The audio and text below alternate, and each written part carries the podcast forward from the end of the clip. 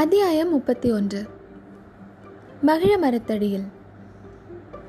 விரைந்து சென்ற வெள்ளத்தின் இறைச்சலை தவிர வேறு சத்தம் எதுவும் சற்று நேரத்திற்கு அங்கு இல்லாமல் இருந்தது. மாமல்லர் கண்கொட்டாமல் சிவகாமியின் முகத்தையே பார்த்து கொண்டிருந்தார். சிவகாமி சிறிது நேரம் தரையை பார்ப்பாள். சிறிது நேரம் வெள்ளத்தையும் வானத்தையும் பார்ப்பாள். இடையிடையே மாமல்லரின் முகத்தாமரையிலும் அவனுடைய இரு விழிகளாகிய கருவண்டுகள் ஒரு கணம் ஒய்த்துவிட்டு விரைவாக அவ்விடமிருந்து அகன்று சென்றன. புயலுக்கு முன்னால் ஏற்படும் அசாதாரண அமைதியை போன்ற இந்த மௌனத்தைக் கண்டு சுகரிஷியும் கூட வாய் திறவாமல் சிவகாமியின் முகத்தையும் மாமல்லரின் முகத்தையும் மாறி மாறி பார்த்து கொண்டிருந்தார். கடைசியில் பொறுமை இழந்தவராய் இந்த வாய்மூடி மௌனிகளுடன் நமக்கு என்ன சகவாசம்? என்று சொல்கிறதைப் போல் இறகுகளை சடச்சடவென்று அடித்துக்கொண்டு அங்கிருந்து பறந்து சென்றார். கிளி அங்கிருந்து அகன்றதும் மாமல்லரும் மௌனத்தை கலைக்க விரும்பியவராய் சிவகாமி என்ன சிந்தனை செய்து கொண்டிருக்கிறாய்? என்று கேட்டார். சிவகாமி மாமல்லரின் முகத்தை ஏறிட்டு நோக்கி சற்று முன்னால் தண்ணீரில் மூழ்கினேனே அப்படியே திரும்பி கரையேறாமல் வெள்ளத்தோடு போயிருக்க கூடாதா? என்று யோசித்துக் கொண்டிருக்கிறேன் என்றாள். அப்படியானால் நான் உன்னை தேடிக்கொண்டு வந்ததெல்லாம் பிசகு என்றே ஏற்படுகிறது. ஆனால் இப்போது கூட ஒன்றும் மோசம் போய்விடவில்லையே. பெருவெள்ளம் இங்கே இருந்து வெகு சமீபத்தில் தானே ஓடுகிறது என்றார் மாமல்லர். உண்மைதான் வெள்ளம் வெகு சமீபத்தில் ஓடுகிறது. ஆனால் தானாக வெள்ளத்தில் விழுந்து சாவதற்கு மனம் வருகிறதா? அதுவும் நீங்கள் அருகில் இருக்கையில் என்று சிவகாமி கூறிய போது அவளுடைய கண்களில் கண்ணீர் தழும்பிற்று. இது என்ன? ஏதாவது சந்தோஷமாய் பேசலாம் என்று பார்த்தால் நீ இப்படி ஆரம்பித்து விட்டாய்? என்றார் மாமல்லர். பிரபு இன்றைய தினத்தைப் போல் நான் என்றைக்கும் ஆனந்தமாக இருந்தது கிடையாது. அதனால்தான் இன்றைக்கே என் வாழ்நாளும் முடிந்திருக்கக்கூடாதா என்று தோன்றுகிறது. அழகாக இருக்கிறது நீ ஆனந்தத்தை கொண்டாடுகிற விதம் என்றார் நரசிம்மவர்மர். சென்ற ஒரு வருஷ காலமாக நான் அனுபவித்த துன்பத்தையும் வேதனையையும் அறிந்தால் இப்படி தாங்கள் சொல்ல மாட்டீர்கள். என்றாள் சிவகாமி. துன்பமா? உனக்கு என்ன துன்பம் நேர்ந்தது? ஏதாவது உடம்பு அசௌகரியமா? ஏன் எனக்கு சொல்லி அனுப்பவில்லை? உடம்புக்கு ஒன்றுமில்லை பிரபு. உடம்பு மூன்று வேளையும் சாப்பிட்டு கொண்டு ஆடை ஆபரணங்களை அணிந்து கொண்டு சௌக்கியமாகத்தான் இருந்தது. எல்லா துன்பத்தையும் வேதனையையும் உள்ளந்தான் அனுபவித்தது. ஆஹா!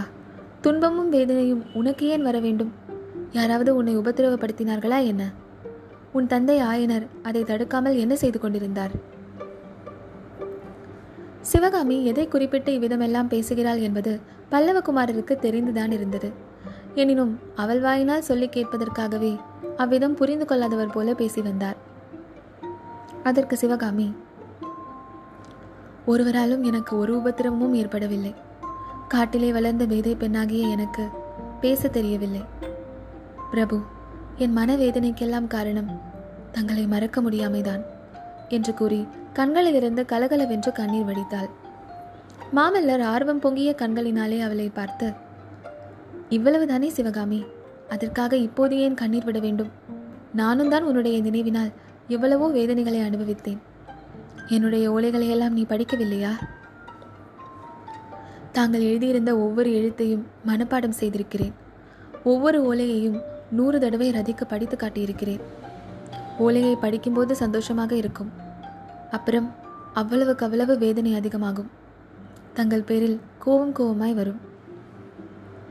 சிவகாமி உனக்கு என் பேரில் கோபித்துக் கொள்ளும் சௌகரியமாவது இருந்தது. எனக்கு அது கூட இல்லை அல்லவா? யாருடைய துன்பம் அதிகம் என்று சொல். என் பேரில் தாங்கள் கோபித்துக் கொள்ளவில்லையா? அப்படியென்றால் அசோகபுரத்து புத்த விகாரத்தின் வாசலிலே என்னை பார்த்துவிட்டு ஒரு கன நேரம் கூட தாமதிக்காமல் போனீர்களே. ஏன்? என் பேரில் இருந்த அன்பினாலேயா? ஆம் சிவகாமி.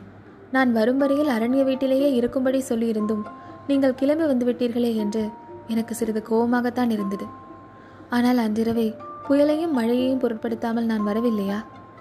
எவ்வளவு முக்கியமான காரியங்களை விட்டுவிட்டு வந்தேன். இப்போது கூட அங்கே என்ன நடந்திருக்கிறதோ என்னவோ. அதையெல்லாம் மறந்துவிட்டு உன்னுடைய பொன் முகத்திலே ஒரு புன் சிரிப்புக்காக காத்து கொண்டிருக்கிறேன். நீயோ கண்ணீர் விட்டு என்னை கலங்கடிக்கிறாய் என்றார் மாமல்லர். எல்லாம் உங்களால் ஏற்பட்ட மாறுதல்தான். இரண்டு மூன்று வருஷத்துக்கு முன்னாலே ஓயாமல் சிரிப்பும் சந்தோஷமுமாகத்தான் இருந்தேன். காட்டில் எதேச்சியாய் திரியும் மானை போல் துள்ளி விளையாடிக் கொண்டிருந்தேன். என் தந்தை கூட என்னை அடிக்கடி இப்படி சிரிக்காதே சிவகாமி பாஞ்சாலி சிரித்துதான் பாரத போரே வந்தது. பெண்கள் அதிகமாக சிரிக்கக்கூடாது என்று எச்சரிப்பதுண்டு. ஆனால் அந்த சிரிப்பும் குதூகலமும் இப்போது எங்கேயோ போய்விட்டது. நினைத்தால் எனக்கே ஆச்சரியமாக இருக்கிறது. சிவகாமி நீ சிரிப்பும் சந்தோஷமுமாக இருந்த காலத்தை பற்றி பேசு. உன் குழந்தை பிராயத்தை பற்றி சொல்லு. அந்த நாட்களை பற்றி கேட்க வேண்டும் என்று எனக்கு ஆவலாக இருக்கிறது என்றார் நரசிம்மவர்மர். மேலும் அவர் வற்புறுத்தி கேட்டதன் பேரில் சிவகாமி சொல்லத் தொடங்கினாள். நான் சின்னஞ்சிறு பெண்ணாக இருந்தபோது என் தந்தையின் செல்வக்கண்மணியாய் வளர்ந்து வந்தேன். அரண்யம் சூழ்ந்த சிற்ப அரண்மனையிலே நான் ராணியாக இருந்து தனி அரசு செலுத்தினேன். என் தந்தையிடம் சிற்ப வேலை கற்றுக்கொண்ட சீடர்கள் என்னிடம் பயபக்தி கொண்ட பிரஜைகளாக இருந்து வந்தார்கள். கண்ணிமையை அசைத்தால் போதும். அவ்வளோ பேரும் விரைந்து ஓடி வந்து என்ன பணி என்று கேட்பார்கள். அப்போதெல்லாம் எனக்கு கவலை என்பதே தெரியாது. துன்பம் என்பதையே நான் அறிந்ததில்லை. உலகத்தில் எதை பார்த்தாலும் எனக்கு வியப்பும் மகிழ்ச்சியுமாக இருக்கும். காலையில் எழுந்ததும் தகதகவென்று பிரகாசித்துக் கொண்டு உதயமாகும் தங்கச்சூரியனைக் கண்டு ஆனந்திப்பேன். மாமரங்களிலே தளிர்த்திருக்கும் இளம் சிவப்பு நிற தளிர்களைக் கண்டு களிப்படைவேன். மரம் செடி கொடிகளில் புஷ்பிக்கும் விதவிதமான வர்ண மலர்கள் எனக்கு எல்லையற்ற மகிழ்ச்சியை அளிப்பதுண்டு. செடி கொடிகளுக்கு மத்தியில் ஆடிக்கொண்டே பறக்கும் பட்டுப்பூச்சிகளை ஓடி பிடிக்க முயல்வேன். அவை என் கையில் அகப்படாமல் தப்பிக்கொள்ளும் போது கலீர் என்று சிரிப்பேன். மது உண்ட வண்டுகளின் ரீங்காரத்தை கேட்கும் போதெல்லாம் எனக்கும் ஆனந்த போதை உண்டாகிவிடும். காட்டு பறவைகள் இசைக்கும் கீதத்தை கேட்டு பரவசமடைவேன். இரவிலே அகண்ட வானத்திலே மின்னும் நட்சத்திரங்கள் எல்லாம் தங்களுடன் வந்து சேரும்படி என்னை கண்சுவிட்டி அழைப்பதைப் போல தோன்றும். அவற்றின் அழைப்புக்கு இணங்கி நானும் மனோரதத்தில் ஏறி உயர உயர பறந்து செல்வேன். சில சமயம் சந்திரனை பார்த்தால் எனக்கு அன்னபட்சியைப் போல் இருக்கும். அதன் மேல் ஏறிக்கொண்டு நட்சத்திரங்களுக்கிடையே வட்டமிட்டு கொண்டிருப்பேன். சில சமயம் நிலாமதியானது ஒரு அழகிய சிறு தோணியைப் போல் எனக்கு தோன்றும். அதன் மேல் ஏறிக்கொண்டு வானமாகிய நீலக்கடலில் மிதந்து வருவேன். வழியிலே தென்படும் நட்சத்திர சுடர்மணிகளை எல்லாம் கை நிறைய அள்ளி அள்ளி மடியிலே சேர்த்து கட்டிக்கொள்வேன்.